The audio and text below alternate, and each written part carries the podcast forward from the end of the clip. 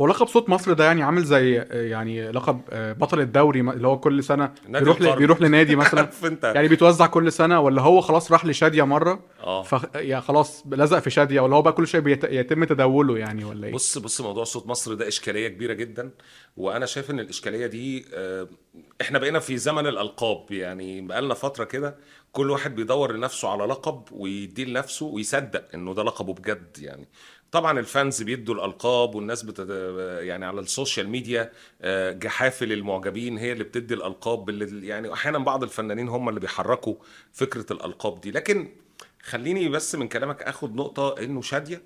دي في مكانة تانية تماما. يعني العظيمة شادية دي في منطقة كده ومرتبة ما ينفعش نتناقش فيها. لأنه مثلا أنا واحد مرتبط بالنسبة لي جملة صوت مصر بأغنية يا حبيبتي يا حبيبتي يا مصر مصر. بتاعت شادية دي بالنسبة لي أيقونة الغناء الوطني على مر العصور. فالست شادية دي في مكانة ما ينفعش تتحط مع حد تاني وتتقارن بحد تاني على مستوى كمان التاريخ الفني. يعني هي الست أبدعت غناء وتمثيلا ويعني طب هو. الفكرة أصلا ليه بيتخانقوا على لقب متاخد قبل كده؟ يعني ومين اللي ظهر الخناقة؟ يعني الخناقة دي جت من يعني ظهرت إمتى أو آه، إيه ملابساتها أو ليه في الإعلام فجأة أو ال social media بقى في خناقة على لقب أصلا متاخد من السبعينات ومن آه. الستينات كمان بص هو أحيانا الأمور بتطلع من خلال مش ال social media أحيانا الإعلام بيروج صحفي حب يجامل فنانة أو حب أو معجب جدا بأداء فنانة فبيطلق عليها لقب صوت مصر أنا يعني آه، حتة صوت مصر يعني مثلا منير في مط... في فترات ما من مشواره قالوا منير صوت مصر. مم. آه، لأنه الأغاني اللي قدمها منير على المستوى ال- الاجتماعي والوطني وغيره كانت ملائمة لده.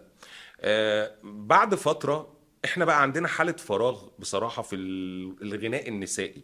حالة فراغ بمعنى إنت مصر زمان كان فيها كمية مطربات وأصوات من مطر... الم- يعني عظيمة. هو المسيطر كان الستات مش الستات الرجاله طبعاً يعني- الست أم كلثوم. يعني يكفيك إن أنت بلد أم كلثوم رقم واحد. الست يعني وبعد أم كلثوم أهم واحدة اشتغلت الشغلانة دي كانت واحدة ست. بالظبط. في تاريخنا يعني أنت أنت أعظم أعظم صوت جه على وجه الأرض من وجهة نظري المتواضعة كوكب الشرق أم كلثوم.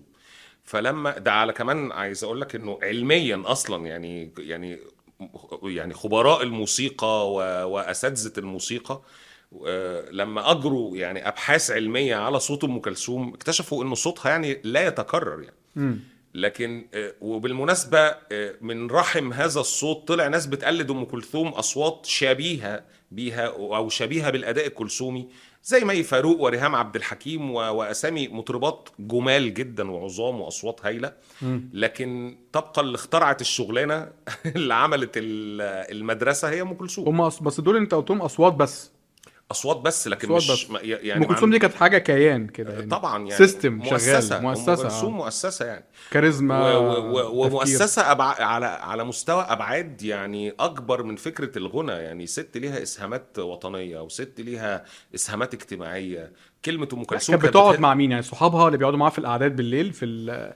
كانوا مين؟ كانوا يعني شعراء عباقرة الشعر والثقافة والأدب. يعني ده كبار الكتاب والأدباء كانوا مريدين ليها. يعني هم اللي كانوا بيروحوا يقول لك هنقعد في حضرة الست.